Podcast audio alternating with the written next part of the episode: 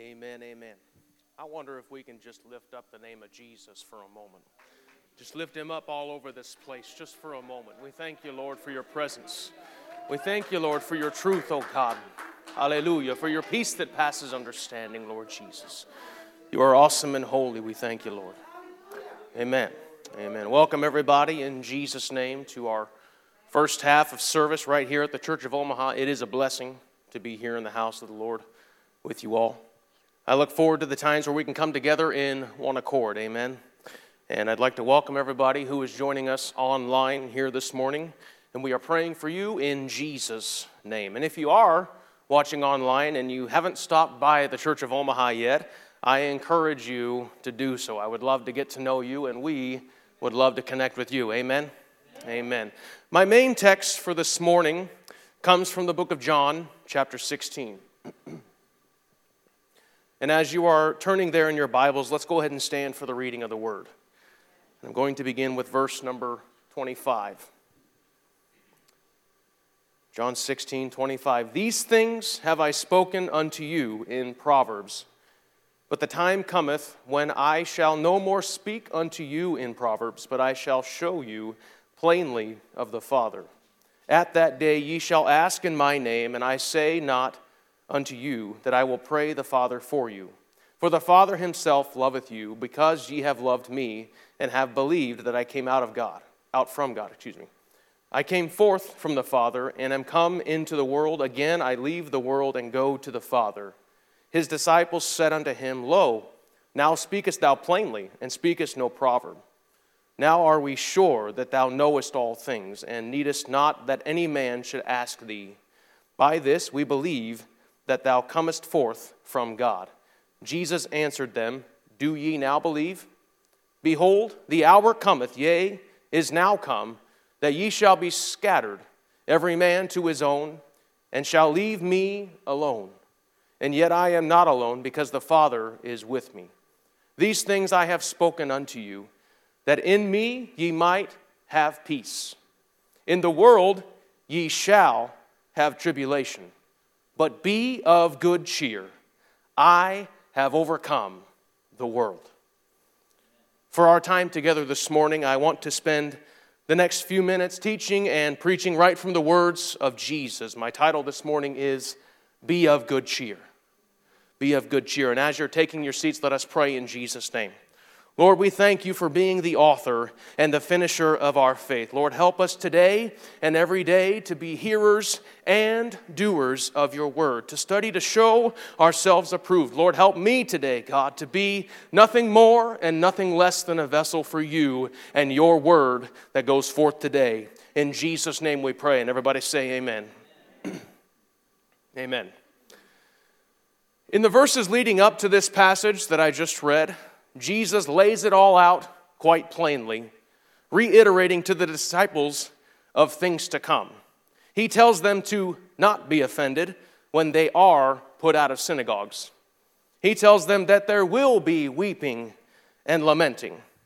He tells them that there will be sorrow. He tells them that they will be scattered, isolated. And ending all of this by declaring to them, Be of good cheer. Why? Because he's coming back again. Why? Because he says, I have overcome the world. Even though in the world you have tribulation, or you will have tribulation, Jesus is telling you, be of good cheer. We know from this passage and others that Jesus had to leave in order to return again. It could not and would not make sense any other way. In looking at the phrase, be of good cheer, another way we could see this being said is, is like this. And some versions say, don't lose heart, while others say, take heart. Jesus is telling his disciples this because he knows of the times to come. Somebody say, he knows. He knows. And to that, he knows the times to come for you. And today is telling you, be of good cheer. If you have chosen this day to follow Jesus, being a hearer and a doer of the word, then this is for you. If you come here today and you're still on the fence about your relationship with Jesus, this is also for you. For you who have chosen Jesus this day, Jesus knows the end from the beginning. I know I'm preaching to the choir when I say that. And I don't know if you've read it, but I have read the end of the book, and guess what? We win. What better reason would there be to be of good cheer when we know that we will be victorious in the end? What better reason would there be to be of good cheer when we know that the enemy knows his days are numbered? But before I get into anything further on this, I do want to take some time to break down this phrase, be of good cheer, because the understanding of it will help with the rest of our time together today. When we read or hear be of good cheer, this term is a single word in the Greek, which means that it is used as such. In the seven times that this word is used, this phrase is used in Scripture, it can be read as either be of good cheer or be of good comfort.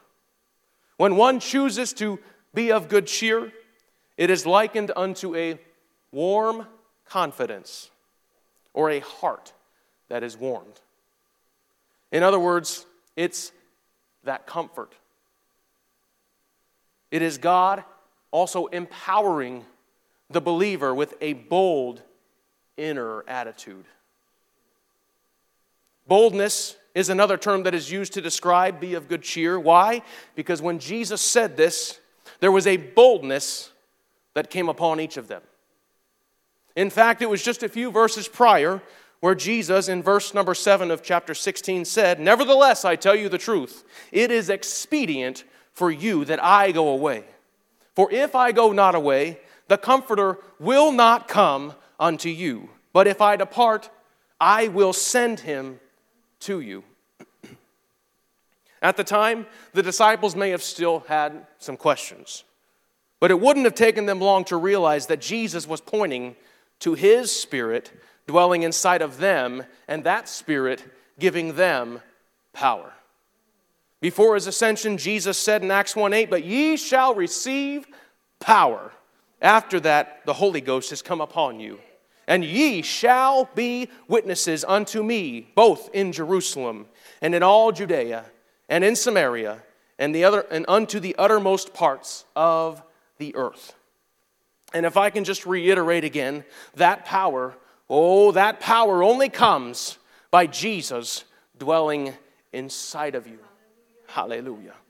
It only comes after an experience like they had in the upper room just days later when they all spoke in tongues as the Spirit gave the utterance. That same experience still happens today, oh hallelujah. When you see people filled with the Holy Ghost for the very first time, you can see the good cheer written all over them. Why? Because Jesus is dwelling inside of them. That good cheer, as I mentioned already, births a boldness that one cannot contain. That boldness to say, hey, it's not just me that needs it. It's my mama that needs it. It's my daddy that needs it. It's my brother that needs it. It's my sister that needs it. It's my mother-in-law that needs it. It's my father-in-law that needs it. It's anybody that needs it. We all need that experience. Somebody say amen. Amen. Just making sure you're all with me this morning. Hallelujah. Say, we all need it. All need it. Hallelujah. Thank you. Thank you, Jesus. Hallelujah. Mm. And since you know that power that comes upon you, since you have experienced it, you can help others experience the same thing. I know this may be a little far-fetched from the path that you may have thought, but boldness. What about boldness? Well, I'm glad you asked. It's that boldness that only comes from God. It's that boldness that clothes itself as good cheer. It's that boldness that comes when he dwells in you. It's that boldness that comes and comforts, because when you have Jesus in here, since Jesus has overcome the world, no matter what may come your way, you can be of good cheer. I'm getting a little ahead of myself here. I had something interesting happen to me um, on the way home from work the other day. I love when God just does the things that he does and gets my attention in ways that maybe I wasn't expecting, but he does it anyway. Thank you, Jesus. I was on my way home from work the other day. A, a song came across the radio titled, "Don't Lose Heart." And instantly, my mind began to race and wander with thoughts and, and scriptures of ways to not lose heart.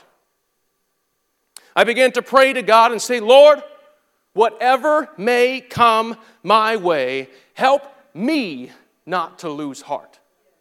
Whatever may come my way, I just felt so impressed to say, "Lord, it doesn't matter what comes my way. Help me not to lose heart." And this is where it gets interesting. Because someone say, "He's still working on me." Hallelujah. Thank you. I appreciate that. Guess what happened when I got home? And my wife can attest to this. She's in here now.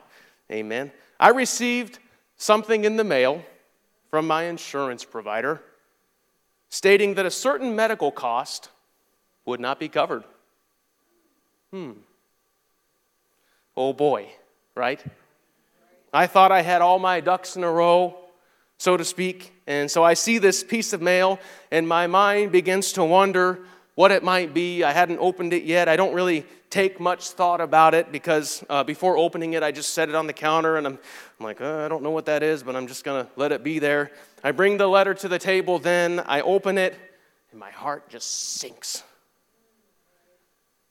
Why wasn't this cost covered? Right, Tabby? I, I got a little bit upset about that. What happened? Great. What am I going to do now? The thoughts began to swirl around in my head.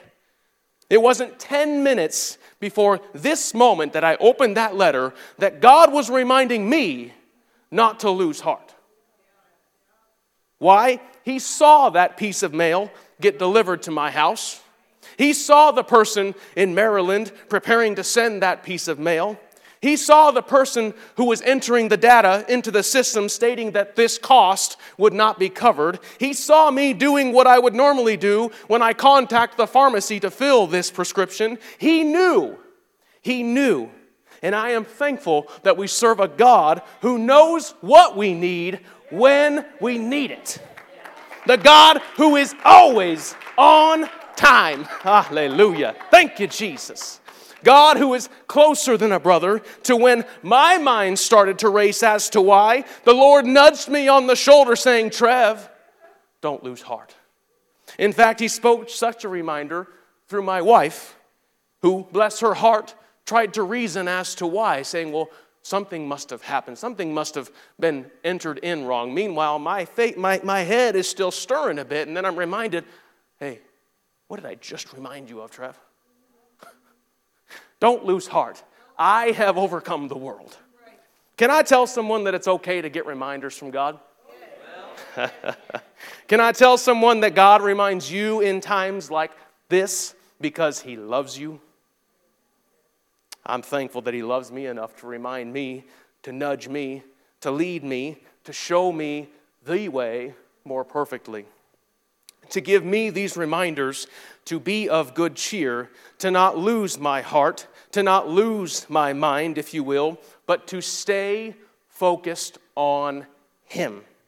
To stay focused on him when something doesn't go as planned. To stay focused on him when something happens that is out of my control. You know, I, I posted something on Facebook the other day about people who are schedule-driven. Me. I'll be honest, I have a, I try to keep a certain schedule throughout my day, and sometimes it drives other people's nuts, uh, but I do that to try to keep my own sanity, right? But what happens when a wrench is thrown here or a wrench is thrown there? What do you think I do?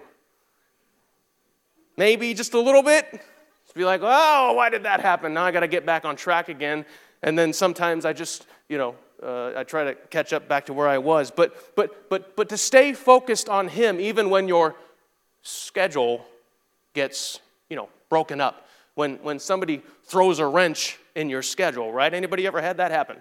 Where something's just thrown a wrench in your schedule and you, poof, your whole day's just gone. But God is still God. Just stay focused on him. to stay focused on Him when I am affected by something happening in the world. I know I may be preaching to the choir when I say it, but let me just remind you that since Jesus said it, that settles it. Jesus said, you shall have tribulation. That is persecution, affliction, distress. You may feel the world pressing you on all sides. You may feel the world trying to mold you into an image that is not that of Christ. You may feel as though you are restricted, but church, be of good cheer. Be of good cheer. The Savior of the world has overcome the world. He already, he overcame the world as it was back in the times that I was reading. He already overcame the world in the way we see it now. He already overcame the world in the days to come. Be of good cheer. Oh, hallelujah. Go with me to the book of Second Corinthians chapter four. Starting with verse number eight, it says, we, Paul says, we are troubled on every side, yet not distressed. We are perplexed, but not in despair. Persecuted, but not forsaken. Cast down, but not destroyed. Always bearing about in the body the dying of the Lord Jesus, that the life of Jesus might be made manifest in our body, for which we live, for we which live are always delivered unto death for Jesus' sake, that the life also of Jesus might be made manifest in our mortal flesh. And then down to verse number fifteen, for all things are for your sakes, that the abundant grace might through the thanksgiving of many redound to the glory of God, for which cause we faint not. But that, but though our outward man perish, yet the inward man is renewed day by day. For our light affliction, which is but for a moment, worketh for us a far more exceeding and eternal weight of glory. While we look not at the things which are seen, but at the things which are not seen. For the things which are seen are temporal, but the things which are not seen are eternal. Paul here to the church in Corinth, as well as a few other places we read in his other letters, speaks on this being troubled on every side, on being perplexed, but does not just talk about the negative, as I just read, for he knows and wants to remind them that even though these things are what they are, that they are not distressed, that they are not in despair, that they are not forsaken, and that they are not destroyed. Oh, and if that if we are delivered unto death, that it is to be for Jesus' sake. Not just death, but everything we do to be for the sake of Jesus. Furthermore, Paul states something intriguing about the outward man and the inward man. Though the outward man perish, yet the inward man is renewed day by day. I didn't read it, but just a few verses before that, Paul writes on the treasure in earthen vessels. Who are the earthen vessels? It's you. It's me. It's everyone who makes that decision each day to serve the Lord over the things of the world. We are the vessel that He fills with His boldness, His goodness, His Spirit, His grace, His love, His joy, His peace, His Word. Since His Word is in our hearts, and if you have received His Word and take it upon yourself to heed to it, you are this earthen vessel in which His treasure can be placed. Oh, and because the outward man is just the flesh, it will pass away, however that may come. The inner man, the place where Jesus dwells, is renewed day by day. Day by day we faint not, because we are renewed. How many of you believe His mercies are new every morning? It is written. How many of you believe you can be renewed each day? It is written. Hallelujah. The believers in Corinth knew that Christ was raised and that His resurrection was an earnest and assurance of theirs. The hope of this resurrection would and still does encourage on a day where you suffer and, are you ready? Sets us above the fear of death. Furthermore, the sufferings they were to endure would be the advantage of the church. Would be for the advantage of the church. I know Bishop's not in here, and I don't want to steal any thunder from him, but as I was preparing for this, I was reminded of a story that he told, and he's told it a few times, whether it was to me personally or to the church as a whole, and, and I may get a couple aspects incorrect, but, but when he was pastoring back in Maine, he had a, a wealthy family come through, a family that had a lot of money. When they approached him one day and told him that he needed to change what, the, what he was teaching, the way he was teaching, the way he was preaching, You bold, he boldly claimed to them and said, "I'm not for sale. The gospel is not for sale." And church, I can tell you right now that this rings true in our bishop, and it flows down through the rest of the church, that is, that this gospel is not for sale. Money will not change the word. We should not stray away from it because of an enticing offer to be bought out. To bring that all back, you may suffer because of your decision to follow Christ and stay true to His Word. But look what's coming. Eternal life. Eternal life is in the future of those who buy the truth and sell it not. This is the comfort that we have. This is our renewal day by day. Eternal life is coming, and what a joy that will bring. Oh, I'm getting ready to sing. You want to sing with me? What a day that will be, when my Jesus I will see, and I look upon His face, the one who saved me by His grace. When He takes me by the hand, and leads me through the promised land. What a day, glorious day that will be. Hallelujah. I wonder if we can just thank Him for a moment. Can we just thank Him for the promise of eternal life? Thank you, Lord, for understanding that this world is not my home. And one day, oh, one day I will see you face to face and want to hear you say, "Well done." Hallelujah. Hallelujah. Thank you, Jesus. Thank you, Jesus. The next part of this passage really got my wheels a-turning, where Paul writes, "For our light affliction, which is but for a moment." Turn to your neighbor and say, "Eternity is a long time." That's right. And the affliction that we face here on this side of heaven ails in comparison to eternity. Now, in no way am I attempting to discount suffering, persecution, or anything like that, but hear me.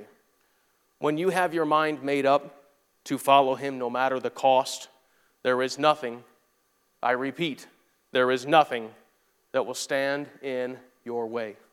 There is no trial, there's no affliction, no persecution, nothing, nothing, nothing that compares to what's to come for those who believe. When I think about the Lord and what He's done for me, He's already done enough. Christ's work on the cross and the tomb and beyond is all I need. I thank God that He didn't stop with that and that He still loves me enough to work on me. Amen? But for a moment... For a moment, these things that happen here, if you can imagine in comparison to eternity, and you look upon a large beach with grains of sand covering every edge, that suffering compared to eternity is but a grain of sand. Can someone remind me who wrote this letter to Corinth? Thank you, Paul. And what kind of suffering did Paul endure? A lot. If Paul could call his heavy and long-continued trials light, but for a moment, I better keep going. On one hand, I thank God that He still cares for me, even though my suffering is such a small thing compared to eternity. On the other hand, we realize further that being with Him in glory, these problems will not follow you. They cannot follow you. They are temporal. They will not last. The only things that will last are that which Paul writes, but these things which are not seen are eternal, further encouraging the believer to look off from the things which are seen, ceasing to seek for worldly advantages or to fear present distresses, and look toward the plan that Jesus has of a hope and a future. This hope and a future is that which stirs up our faith to continue. As the writer of Hebrews writes in Hebrews eleven, the Hall of Faith chapter, the writer starts the chapter with, "Now faith is the substance of things hoped for, the evidence of things not seen. For by it the elders obtained a good testimony." So how is it that we continue to be of good cheer? It's faith. Faith, the substance of things hoped for. Faith, the evidence of things not seen. There's an interesting correlation to what Paul wrote to the Corinthians in looking to that which is unseen, and this very passage here, which talks about the evidence of things not seen. When we read faith is the substance, it gives the sense of something foundational, basic and concrete, a concrete reality upon which other things are built. Since faith comes through Christ, it is Christ that is first that chief cornerstone, and our faith is that which is built upon Christ, is the, is the foundation to that which is laid. So Christ, and then faith. Upon that, everything else is built. What faith is not is something that is imaginary. It is not some product of the mind fabricated from one's own dreams. No, it is that which is firm, solid, and real. It has substance. When I think of this substance, it is that which I can hold on to.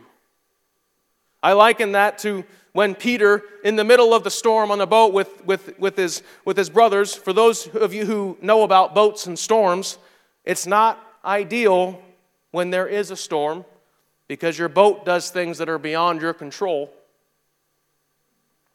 So there they are in the boat. Jesus bids Peter to step out of the boat.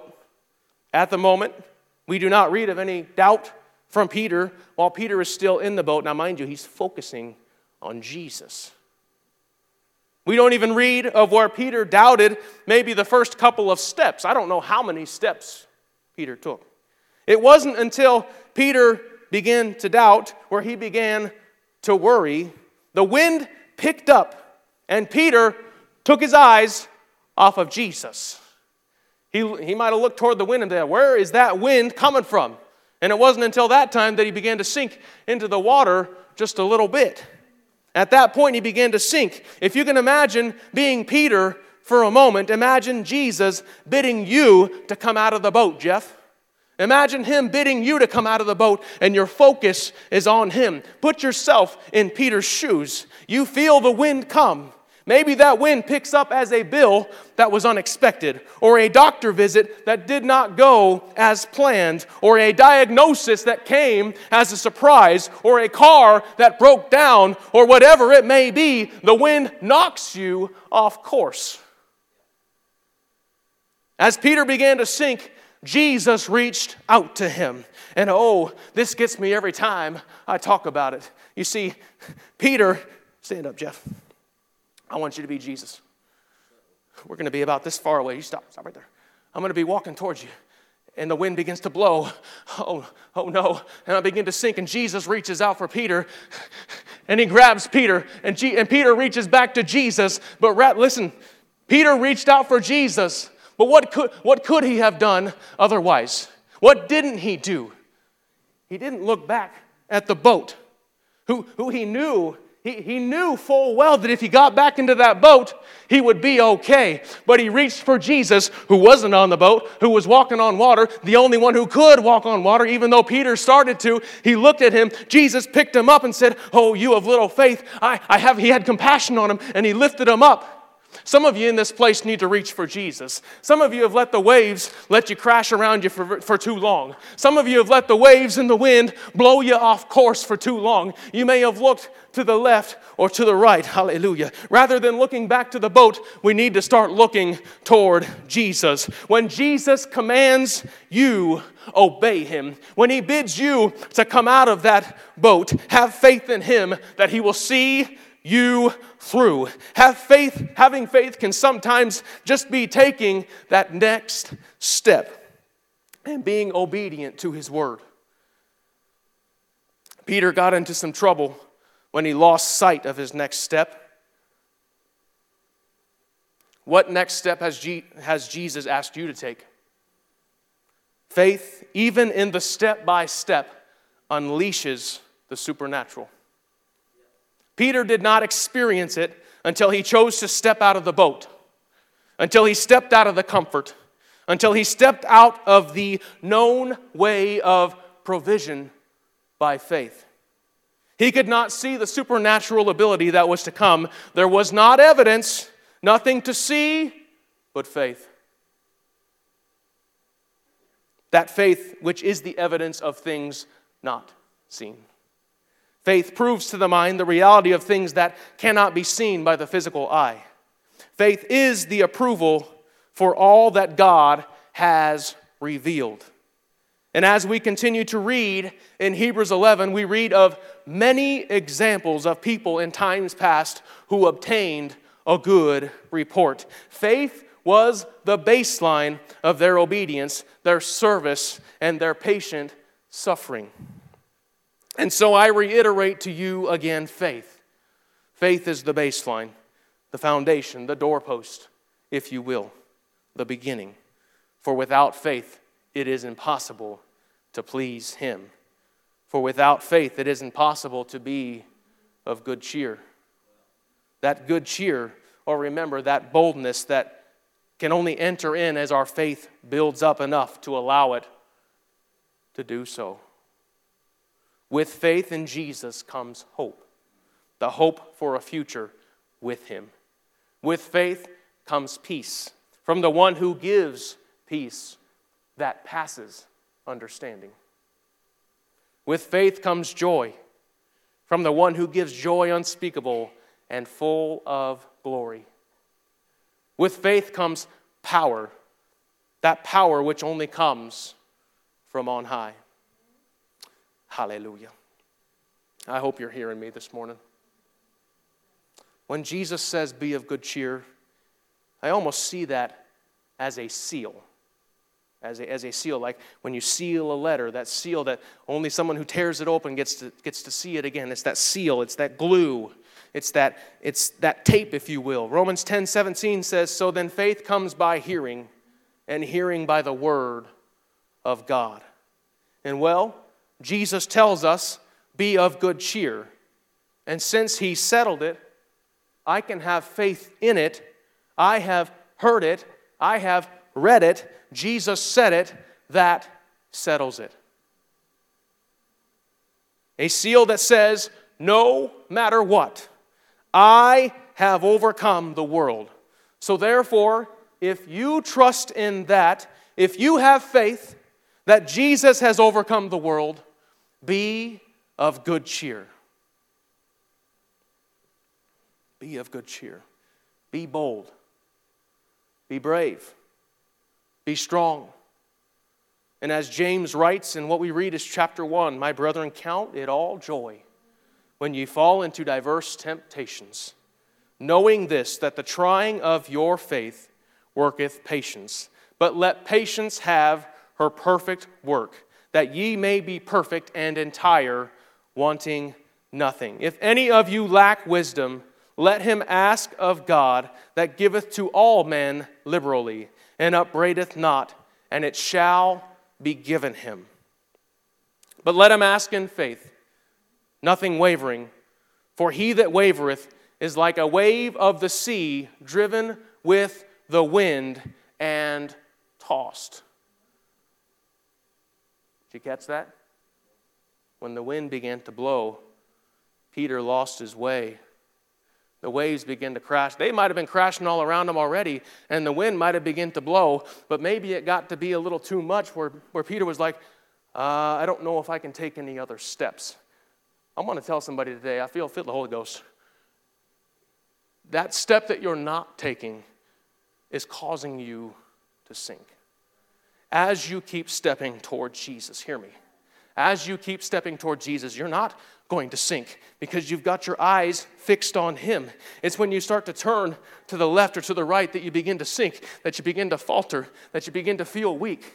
Somebody's feeling weak here today because you've lost your way. You've lost your focus on Him. I want you to start focusing on Him right now at this very day. I want you to start trusting in Him like never before because He has never left you. He will never leave you, nor will He ever forsake you. He's Jesus. He's our King. He's our God. He reigns forever. He's all-powerful. He's almighty. He knows your every need. He knows what your, He knows your every thought. He knows what you're going through. He sees you in the middle of your storm, and He's also going to see you through it so long as you keep walking toward Him. The waves are going to crash all around you. The wind's going to keep blowing. It may not die down right away, but keep your focus on Him. Oh, hallelujah.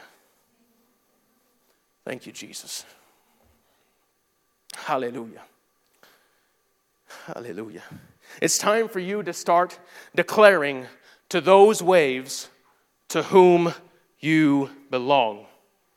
It's time for you to start saying, hey, waves, I belong to Jesus. He may be a mile away from me, but I belong to Jesus. He may be right by my side, but I belong to Jesus. These waves ain't got nothing on you, Lord. Hallelujah. There is no wave, wind, or storm that can wash away our faith if we ask in faith, nothing wavering. There are some, oh, hallelujah. You may begin to feel like you're the only one who has doubts, but I'm sorry you're not. Did you know that doubt happens? But when you feel that doubt to start to come up and out, give it to Jesus and say, help thou my unbelief. And remember, be of good cheer. The surety of Jesus overcoming the world enables you to walk in good cheer because with Jesus, you have overcome the world. And what a confidence that brings me. And I pray it brings the same confidence in you. Can I tell you that there's nothing too hard for Jesus? There's no waves too tall for Jesus. There's no sin too dirty for Jesus. There's no situation too sticky for Jesus. Jesus paid it all, not just some, not just a little bit, not just when I feel like He does, but no, Jesus paid it all, even those things that I have yet to go through, even those th- things that I have yet to maybe fall into in Jesus' name.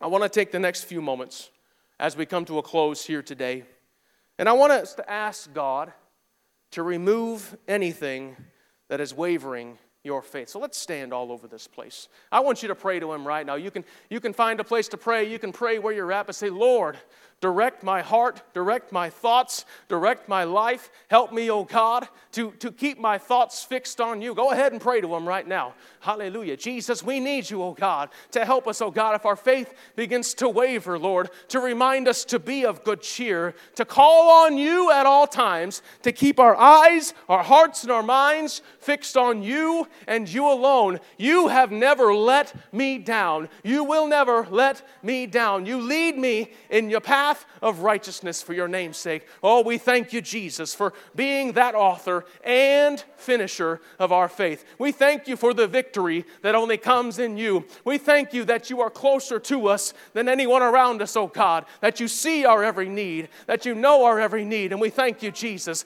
I wonder if we can just lift Him up for a moment. Oh, hallelujah. Let's shout the name of the Lord Jesus all over this place. Oh, we thank You, Jesus. You are awesome and holy. You are righteous and mighty. Oh, Oh, hallelujah. You are great, and you are greatly to be praised. It's all right. You can let that praise resound if just for a moment. Come on. That clapping of your hands is those chains beginning to fall, those temptations beginning to cease. That faith begins to strengthen. Oh, hallelujah. We thank you, Jesus. Thank you, Jesus. Thank you, Lord. Oh, hallelujah. We praise you, oh God. Hallelujah. Hallelujah. Thank you, Jesus. Hallelujah. Thank you, Jesus. Yes, yes. Oh, thank you, Jesus. Hallelujah. We're, uh, we'll come back here in about ten minutes. The, the, the countdown will be starting. And remember, be of good cheer. Why? He has overcome the world. Come on, somebody. Hallelujah. You believe that today? Yes. Thank you, Jesus. In Jesus' name.